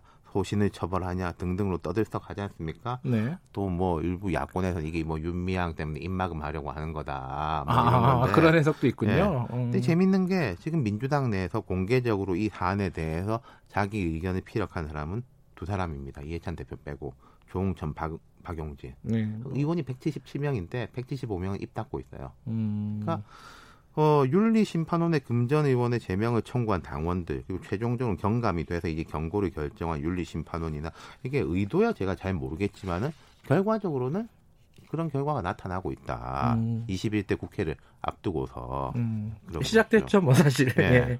근데 이제 사람들이 궁금한 게 이게 전례가 없는 일이냐, 있는 자, 일이냐. 몇 가지 예. 그 비슷 유사 케이스를 말씀드리겠습니다. 네. 이제 비근한 게 지난 2013년에 어 참여정부 남북 정상회담 그 NLL 공방이 벌어져 가지고요. 아, 뭐그 문서를 공개하니 네, 많이 그리고 그게 예. 뭐 NLL 양보가 있었냐, 예. 그게 저 국가기록원에 가 있느냐. 예. 이 결과적으로는 양보라는 표현은 없고, 근데 국가기록원에 없었어요. 음. 국정원에 있었죠. 네. 국정원에 있은 게 노무현 대통령이 국가 기록원에 다 두면 아무도 못 보니까 이건 국정원에 둬가지고 참고할 수 있게 하라라고 한 건데 그 당시에 야당에서는 우리가 국가 기록원에 됐는데 뭐란 뭔 소리냐 뭐 이런 식으로 이제 공방이 벌어지다가 남북 정상 회담 대화록 제출 요구안이 국회에 제출됐습니다. 민주당이 그때요 강제 당론보다 더 높은 구속적 당론이라고 이야기했어요. 아, 그런 것도 있어요. 네, 그때 저도 어. 그 이후로는 처음 들어봤는데 어. 이건 아주 강력한 거기 때문에 이거 안 따르면 안 된다라고 음. 했는데 당시에 추미애, 박지원, 김성곤, 김승남 의원 등이 반대표 던졌어요. 아 그래요? 네, 이것은 어떤 정치적 이유로 남북 정상회담 대화록을 공개한다는 것은 남북 관계 그리고 외교 안보 문제 아주 안 좋은 전례가 된다라고 음. 공개 반대표를 던졌죠. 그럼 네. 그 뒤에 어떻게 됐냐? 원내대표 명의의 서명 경고장을 받았습니다. 윤리위에 간 게 아니에요. 이건 공식 징계는 아니다. 그렇죠. 아. 당신 경고 이렇게 음. 말로 한 거. 앞으로 조심하세요. 네, 이건 이제 그더 네. 높은 구속적 당론에 대한 그 반대표였는데 음흠. 또 다른 약간 되게 독특한 게 또 하나 있어요. 2008년에 민주당 소속 추미애 환노위원장이 있었습니다. 네. 이때 민주당 당론으로 정해진 노조법이 있었는데 네. 대신에 독자 안을 내 가지고 그 당시 여당인 한나라당하고 함께 처리했어요. 네. 그 과정에 회의실 문을 잠그고 민주당 의원들하고 민주노동당 의원들이 못 들어오게 했어요. 기억납니다. 네, 그러니까 당론에 반대되는 안을 상대당과 함께 자기 당 의원들을 배제시키고 처리한 거지 않습니까? 이것도 참 초유의 일이었죠. 네. 네. 그때 민주당 환경노동위원회 위원들은 강력하게 반발하고 자격정지 1년 내려야 된다. 막 그랬는데 결국은 2개월 자격정지가 됐어요. 음. 뭐 요런 이제 뭐 정확하게 같지는 않지만은 뭐 그런 전례들이 있고 1999년에도 한나라당에서 이미경 이수인 두 사람 의원을 이제 제명을 했어요. 음. 그때는 이 사람들이 이제 원래 좀 진보적 성향의 의원들이었는데 한나라당에는 네. 당이 민자 그 민주당하고 신한국당 합당해서 만들어진 당이었거든요. 네, 그래서 네. 이 김대중 정부의 정책에 우호적으로 그 한나라당의 당론에 수차례 반복하여 반대했다. 음. 그래서 이 징계 제명을 했는데, 근데 정치적으로 보면은 이 두 사람이 비례대표 의원이었기 때문에 출당시켜가지고 무소속으로 의정 활동을 하게 해준 면이 또 있었던 아, 겁니다. 제명은 제명이었는데 그렇죠. 정치적으로 보면 좀, 좀 풀어준 의미다. 것이다. 오. 그래서 이제 뒤에 이미경 의원은 그 새천년 민주당에 네. 합류를 하고 이수인 의원은 그 임기가 끝나고 바로 좀 돌아가셨는데. 아, 그래요? 예, 그런 음. 이제 제가 한, 한두 세 가지 정도의 사례를 짚어봤고, 그 뒤에 뭐 민정당 뭐 이런 시절로 가면은, 이, 그때는 강제 당론이란 말 자체가 없었어요. 원래 그냥 다 당론이고, 강제고 아니고가 없고, 그렇죠. 거기에 뭐 거스르고 거스르지 않고가 없는데, 물론 어느 당이건 간에 이제 치열한 논쟁 같은 건 있었는데, 네. 이런 국회 표결에 대해 가지고, 이렇게 돌아간 것은 아까 제가 말씀드린 1999년 사례가 조금 비슷하고 2013년 사례가 음. 비슷한데 이건 이제 기권이고 그럼 이제 뭐 금태섭이라는 사람이 당론을 계속 어기면은 이 당에 있어야 되는가 있지 말아야 되는 거 아니냐. 그렇게 생각하는 뭐 사람들이 있으니까 이제 이미경 이렇게. 근데 네. 금태섭이라는 사람이 다사건건 당론을 어겼느냐. 그거 한번 음. 이었고 뭐 그리고 예를 들어 조국 전 장관에 대한 입장 그건 당론의 문제가 아니잖아요. 그런 거는. 예, 그건 뭐 정치적인 입장이죠, 그냥. 예. 예. 그러니까 그런 쪽에서 이제 논쟁점이 있는 거죠. 음, 그뭐 당의 어떤 사, 검찰 개혁 이런 거를 반대한다. 뭐 이런 것도 있는 금태섭 전 의원이 검찰 개혁을 반대했느냐? 뭐 아시겠지만은 검찰 개혁에 대해 더 급진적인 음, 입장이었습니다. 다르죠, 처음부터. 결이. 예. 음. 어쨌든 좀 복잡하네요, 이게. 전례도 찾기가 좀 어려운 일이고. 음. 근데 이제 개원하는 입장에서 민주당에서 이런 일이 터지는 게 안 좋죠. 음. 약간 고개를 갸웃거리는 사람들이 그런 이유인 거고요. 고개를 갸웃거린다. 네, 윤태곤의 눈이었습니다. 고맙습니다. 감사합니다. 김경래 최강시사 2부는 여기까지고요. 잠시 후 3부에서는요. 그 요새 마스크 중에 투명 마스크가 나왔어요. 요 나온 배경이 있습니다. 요걸 좀 들어보고요. 어, 장재현 의원 아들 어, 판결 얘기도 나눠보겠습니다. 일부 지역국에서는 해당 지역 방송 보내드립니다.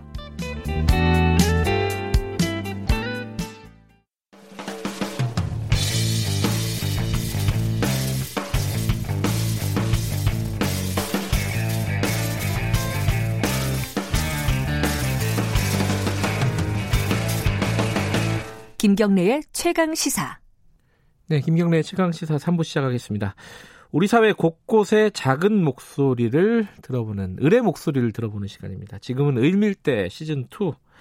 오늘은요 코로나 19와 장애인 관련된 얘기를 좀 해보겠습니다. 아까 제가 2부 마지막에 잠깐 말씀드렸는데 마스크를 이렇게 투명으로 하는 거 물론 이제 식당 같은 데서 일하시는 분들이 이렇게 하는 거 그거 말고 진짜 마스크인데 입이 보이게끔 이게 투명한 마스크를 쓰는 걸 뉴스나 이런 데서 간혹 보신 분들이 있을 거예요. 이게 청각 장애인들 입 모양을 보는 봐야 되는데 이게 안 보이니까 의사소통이 안 되고 일상생활이 어려워서 이런 마스크가 일부 보급이 됐다고 합니다.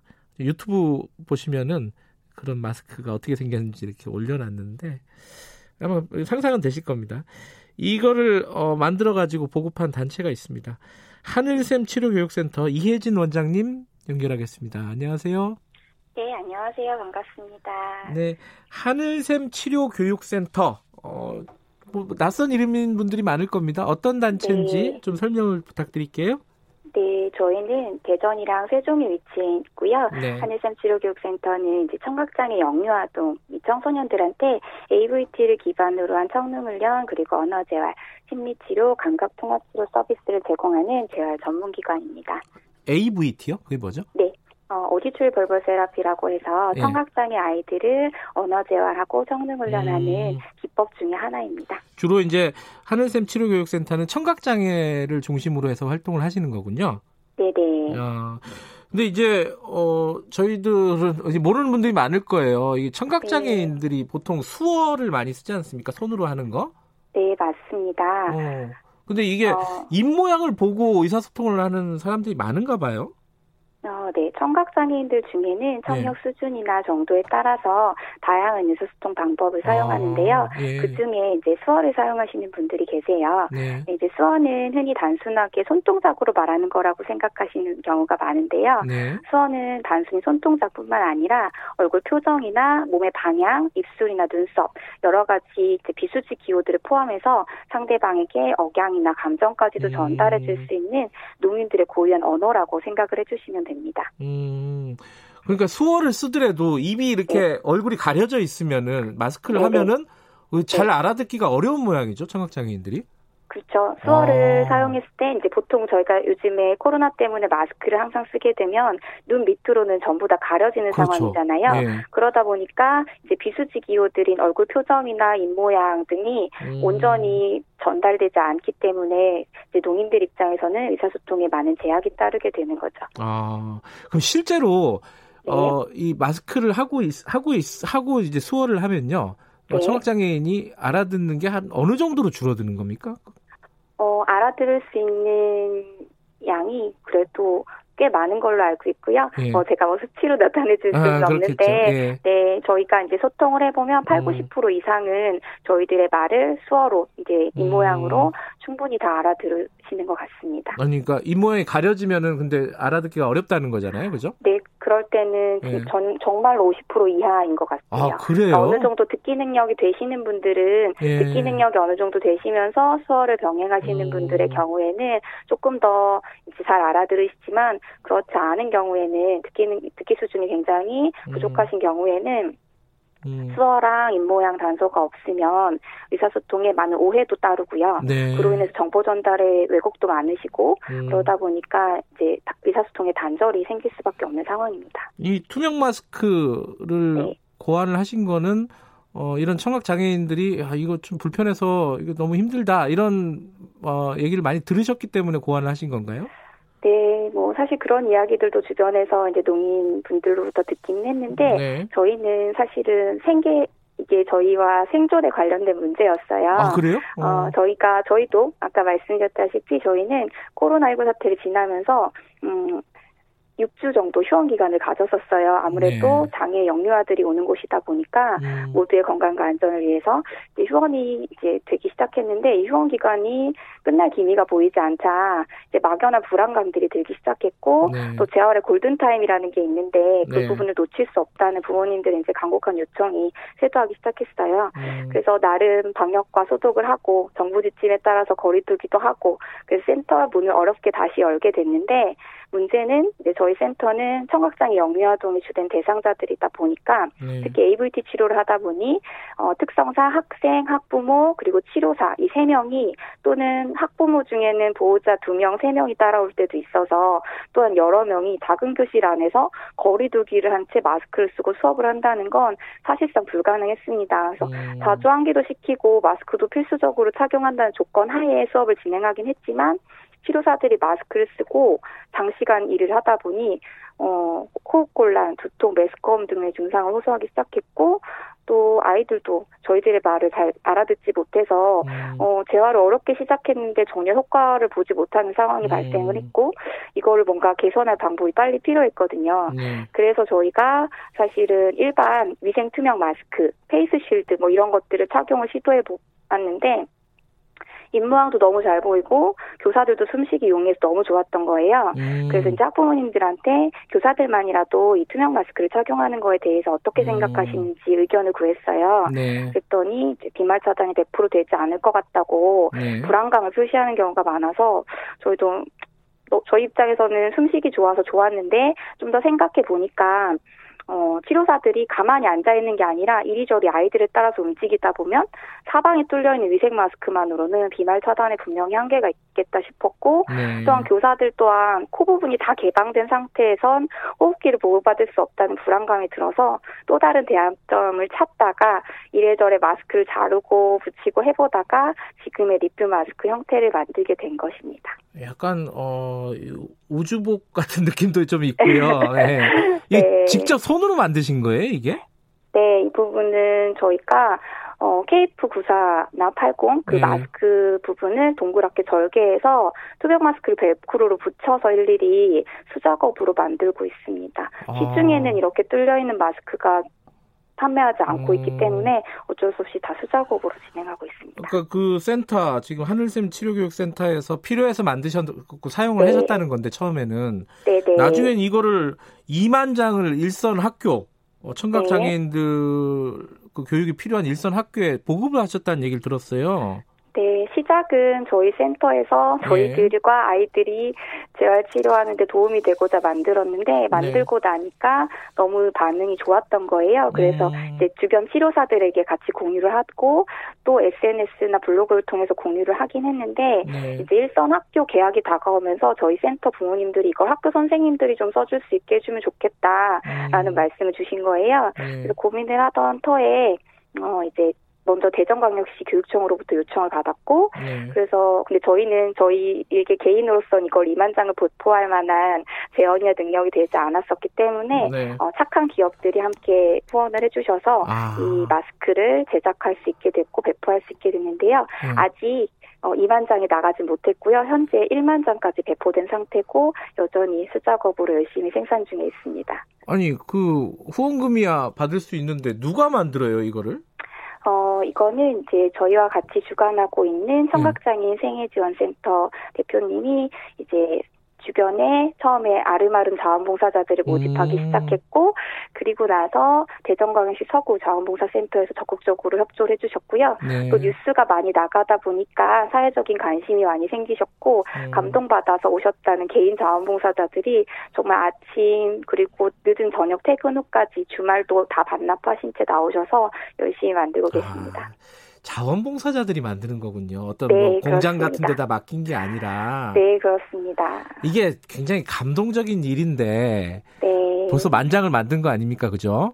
네네. 네. 근데 이게 언제까지 이럴 수는 없는 거 이게 마스크라는 맞습니다. 게 계속 네. 계속 쓸 수가 없잖아요. 일정 정도 쓰면은 네. 버려야 되잖아요. 네, 맞아요. 이거 누가 이게 좀 만들어야 되는 거 아니에요? 기업이든 뭐, 뭐 어디가 됐든. 음... 음. 네, 저희도 너무 바라는 바이고요. 네. 저희가 처음에 이 투명 마스크, 리뷰 마스크를 제작하고 네. 어, 여러 마스크 업체에 사실은 문의를 드려봤어요. 네. 이런 것을 제작해 주실 수 없겠느냐 이제 음. 많이 문의를 했는데 네. 현재 실정상 기, 음, 공적 마스크를 생산하기에도 너무 바쁘고 아. 그리고 실제적으로 사실 이렇게 사회적으로 이슈가 되기 이전에는 네. 어 이거를 사용하는 대상자들이 굉장히 한정적이라는 판단을 하셨던 것 같아요. 네, 네. 음, 그러다 보니 이제 제작 과정에 어려움이 있으시다고 음. 이 부분에 대해서 전혀 고려를 해주실 생각이 없어 보이셨거든요. 네. 어 그러던 터에 이제 어쩔 수 없으니 저희가 일일이 아. 수작업으로 작업을 하게 됐고 지금도 여전히 저희는 어, 정부 기관이나 아니면 큰 기업 마스크 제조 업체에서 이 부분을 조금 더 보완 음. 아직도 보완할 점은 많이 있어요. 저희가 착용하다 보니 어, 조금 더 보완해서 시제품으로 좀 만들어서 생산해 주셨으면 너무 좋을 음. 것 같습니다. 그런데 그 아까 말씀하신 이게 누가 이제 필요하긴 필요하겠지만은 네네. 그렇게 많은 사람이 필요한 거 아니지 않느냐. 요렇게 요게 편견이라고 말씀하셨잖아요. 네, 맞습니다. 얼마나 필요하다고 보시는 거예요, 이게? 어, 이제 지금 저희가 이제 프로젝트를 진행한 건 청각장애 학생을 담당하는 이제 교사들에게 배포를 하는 것도 2만 장 이상의 수요가 있었고요. 네. 그리고 어, 우리나라의 많은 청각장애인들이 이용하는 대중시설이 굉장히 많습니다. 아, 뭐 네. 병원이라든지 약 국, 음. 관공서 이런 뭐 커피숍 일상적인 서비스 제공받는 곳들에서 네. 어, 청각장애인들은 의사소통의 단절로 인해서 아. 많은 서비스들을 제대로 이용하지 못하고 있으며, 있음을 음.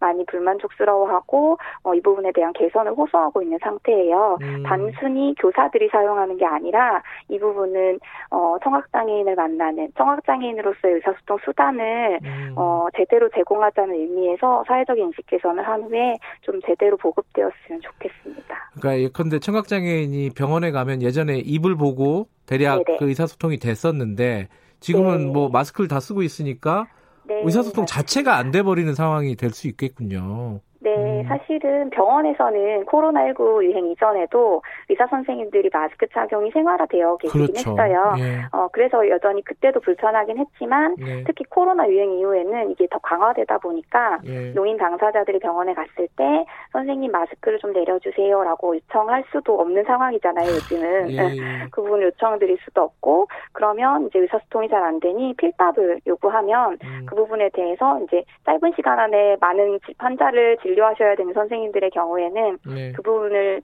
굉장히 좀 불편해 하시거나 음. 시간이 자꾸 초과가 되는 부분 필답을 하게 되면 아무래도 구하나 독화를 할 때보다는 시간이 좀 더 소요가 되잖아요. 음. 네. 그러다 보니 시간 제약에 따라서 꼼꼼히 진료를 봐줄 수 없는 상황이 음. 되면서 모두가 불만족스러운 진료를 하게 되고 받게 되는 경우가 많다고 합니다. 예. 하나 또 걱정이 요새 네. 이제 학원도 그렇고 학교도 그렇고 어, 네. 웬만하면 이제 온라인 수업이나 온라인 강좌 이런 걸로 많이 뭔가가 일이 진행이 되잖아요. 네네. 근데 거기서는 다 또 마스크 하고 있는 사람들이 많아요. 선생님들도. 음, 네네. 근데 거기서 이제 수어로 통역하는 사람들도 적을 것이고 이거는 원활하게 잘 안 될 것 같아요. 어떻습니까? 저? 네, 뭐 현재는 사실 코로나로 인해 시작된 온라인 수업이 교사나 학생 모두에게 사전 준비 시간이 충분하지 못했던 건 사실이잖아요. 네. 사실 이로 인해서 장애가 없는 학생들도 현재 많이 혼란스럽고 힘겹게 학업을 이어가고 있는 것으로 알고 있는데요. 네. 그 중에 이제 저희처럼 청각장애 아이들은 보청기나 인공화호 같은 보조기기를 통해 소리를 듣긴 하지만 아까 앞서 말씀드렸던 것처럼 듣기 수행력이 학생 개개인마다 또는 듣기 상황, 소음 상황이나 다화자 상황 여러 상황에 따라서 음. 매우 듣기 상황이 다양하거든요. 네. 그래서 나름 듣기 능력을 최대화시키려고 학생 개개인이 FM 수신기 같은 보조 장치를 사용하기도 하는데 문자 통역이 없는 상태에서 음성 언어를 들으면서 음. 화면을 보는 경우나 또는 수어가 주된 의사소통인 경우에는 수어 통역이 없이 온라인 강의를 보게 될 경우에는 장애 학생들에게는 아무 의미가 없고 음. 또첫 이제 일반 학생들에 비해서 수업 집중도나 이해도가 상대적으로 굉장히 떨어질 수밖에 음. 없고 정보 습득 정도가 상대적으로 적을 수밖에 없으니 학습권을 침해받고 있는 상황인 거죠. 네. 그래서 어, 이 사태가 시작이 되면서 많은 학부모님들이 청원을 넣으셨고 네. 그러면서 문자 통역, 수업 통역 요청이 많은 음. 걸 이제 정부에서 알게 되셨고 교육부에서 뒤늦게 이 부분에 대한 요구를 수용하고 음. 실제 서비스를 제공하고는 있는데 모든 과목을 해주는 것도 아니고요. 아직까지 모든 학생들이 교육의 기회를 다 평등하게 누리고 있는 것은 아닌 것으로 네. 알고 있습니다. 아 근데 혹시요 그 전국적으로 네. 청각 장애를 갖고 계신 분들이 한 어느 정도 되는지 추산이 됩니까? 어 청각 장애인 수를 예. 말씀하시는 예. 걸까요? 예. 예. 어, 제가 정확하게 청각장애인 음. 수를 말씀드리기는 음. 정확하게는 그렇죠. 제가 통계를 잘 모르겠고요. 명확한 통계는 없군요. 음. 네, 명확한 통계가 있을 텐데 제가 음. 지금 정확하게 예, 알고 예, 있는 예. 게 없어가지고. 네. 알겠습니다. 그러면 어쨌든 지금 상황은 그 네. 어디선가 이게 네. 일일이 계속해서 이 자원봉사자들이 만드는 거는 이건 답이 아닐 것 같고, 예, 네네. 어디선가 정부에서든 기업에서든 네. 이런 제품들이 빨리 나와서 어, 네. 조금이나마 그래도 네네. 불편하겠지만 그죠? 어... 네네. 근데 사실 이 마스크는 꼭 청각장애인을 위한 마스크는 아닌 것 같습니다. 네. 저희가 이번에 배포를 시작하게 되면서 이제 사회적으로 이슈가 되다 보니 네. 일선 학원 영어 선생님, 외국어 선생님들, 유치원이나 어린이집처럼 아이들을 네. 선생님들이 조금 더 통제해야 되는 부분들이 많은 경우에는 네. 그쪽 일선 학교나 일선 선생님들도 굉장히 이 부분에 대해서 많이 요청을 하고 계세요. 음. 저희한테 하루에 수백 통 이상의 판매 요청이 음. 오기도 하고 하는 상황이거든요. 네. 단순히 청각장애에 국한된 마스크는 아닌 것 네. 같고요. 외국의 경우에는 수술실에서 의료용으로 사용하시기도 하거든요. 아, 그래요? 네, 음. 이미 개발된 미국의 수술용 의료용이 음. 있는 걸로 제가 파악을 했고요. 음. 이런 부분들에 대해서 어 단순히 이제 이거는 마스크는 단순히 누군가 장애아이를 위해서가 아니라 보편적 보건 지원 서비스 차원에서 여러 가지 방안들이 생겨나고 융통성 있게 잘 사용되어질 음. 수 있었으면 좋겠습니다. 알겠습니다. 이건 좀 시급하게 어, 관심을 네. 가져야 될 사안인 것 같습니다. 오늘 말씀 네네. 고맙습니다. 이게 반응들이 되게 좋네요. 좋은 아이디어라고 굉장히 네네. 중요한 생각이시라는 이런 문자들이 많이 오는데 어, 빨리 뭔가 대책이 마련됐으면 좋겠습니다. 오늘 말씀 감사합니다. 네, 감사합니다. 하늘샘 치료교육센터 이혜진 원장님이었습니다.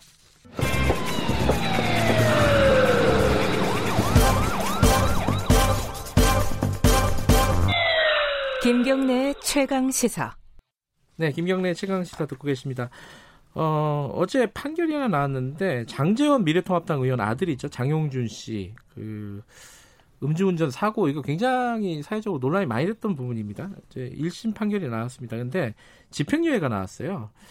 이게 음주이고 사고이고 음주도 면허 취소 수준이었고 그리고 운전자 바꿔치기가 좀 시도됐다. 뭐 이런 얘기도 있어가지고 이 집행유예가 좀 너무 봐주 봐준 거?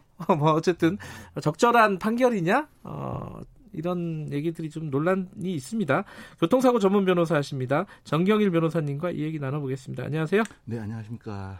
마이크에 잠깐 가까이 대시고 아, 예, 말씀해 예. 주시면 감사합니다. 네, 안녕하세요. 예. 징역 1년 6개월에 집행유예 2년이죠? 예, 예. 장영준 씨. 네. 이게 그러면 혐의가 네. 어떤 혐의들을 받았어요? 음, 지금 혐의는 먼저 중앙순으로 따진다면 크게 다섯 개가 되는데요. 예.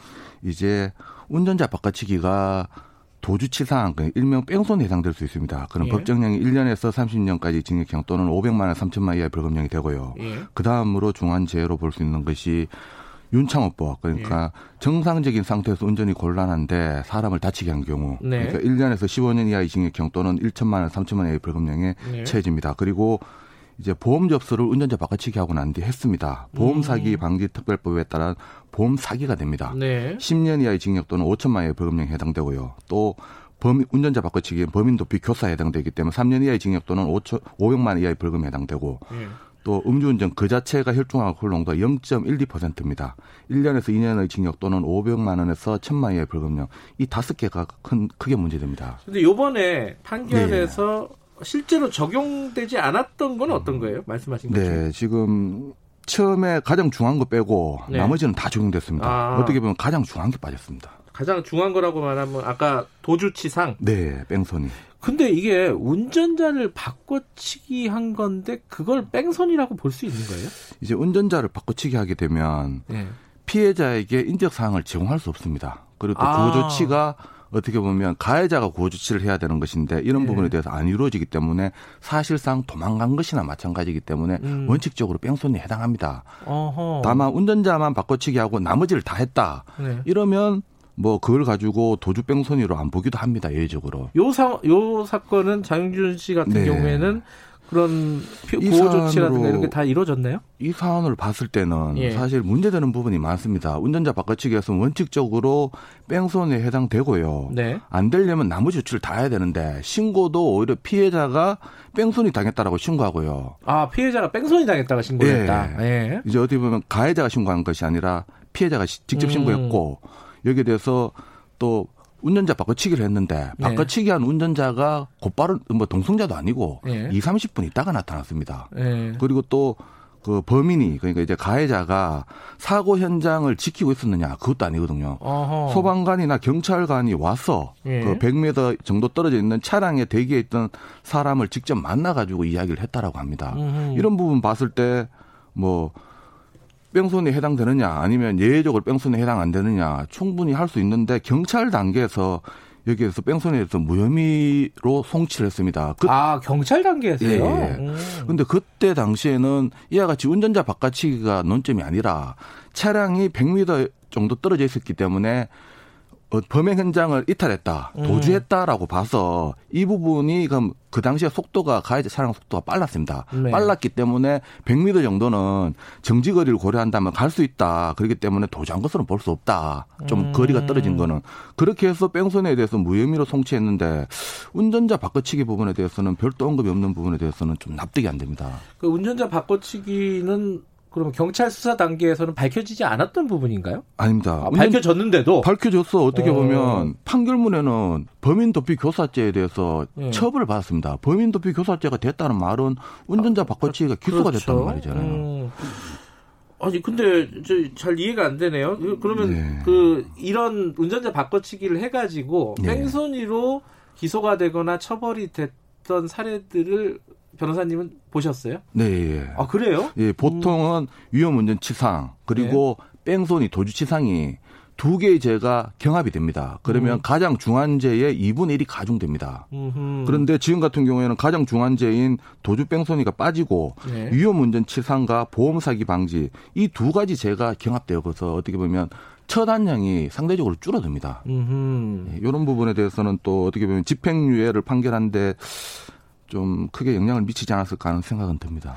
그러면요, 네. 이거는 네. 뭐 그냥 느낌이 아니라 이건 교통사고를 많이 다루시는 전문 변호사시니까 네. 여쭤보는 건데 경찰이 뭐 의도적이든 의도적이지 않았든 간에 예. 기소 아그 송치하는 과정에서 소극적이었다라는 거는 사실로 볼 수 있는 건가요? 그렇게 봐야 될 것 같습니다. 그런데 또 이제 이해할 만한 것이 네. 사고 나자마자 조기 합의가 이루어졌습니다. 합의. 예. 음. 거액 3,500만 원 합의가 이루어지니까 예. 결국 경찰 입장에서는 어떤 피해자가 적극적으로 뭐 어떤 것에 대해서 이야기를 해줘야 되는데 예. 뭐 어떤 피해 정도도 소극적으로 이야기할 것이고 사실관계도 뭐 어디 피해자가 호소하는 차원이 아니라 음. 어떻게 보면 가해자를 도와주는 차원으로 이야기가 되다 보니까 네. 그 사실관계가 좀 정리가 힘들어져서 그런 것 있어 보이기도 합니다.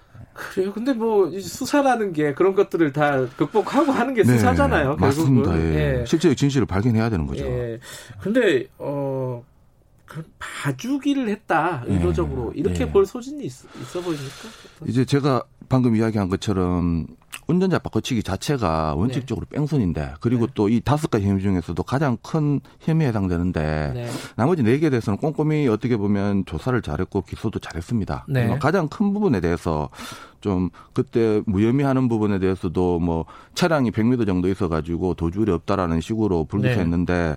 운전자 바꿔치기 부분에 대해서도 명확하게 좀 정리가 필요하고 음. 지금 또 1심은 끝났지만 검사가 뭐 항소를 하고 거기에서 공소장을 변경해가지고 죄명을 추가해서 혐의가 인정된다면 이 부분에 대해서 음. 적극적으로 뭐 수사하는 방법도 있으니까. 아니 아까 경찰 수사 단계에서 이게 송치할 때 이 혐의가 빠졌다고 하셨잖아요. 네, 빠졌습니다. 그 예. 도주치상 네. 게 근데 검찰 수사 단계에서 이거를 보강할 수 있었던 거 아니에요? 맞습니다. 수사를 뭐 제지시 그러니까 다시 지휘를 음, 내린다든가 그런 식으로 할 수도 있는데 네. 그런 거 없이 그냥 원대로 또 검사도 그대로 공소장을 음. 이렇게 공소 제기하다 보니까 음.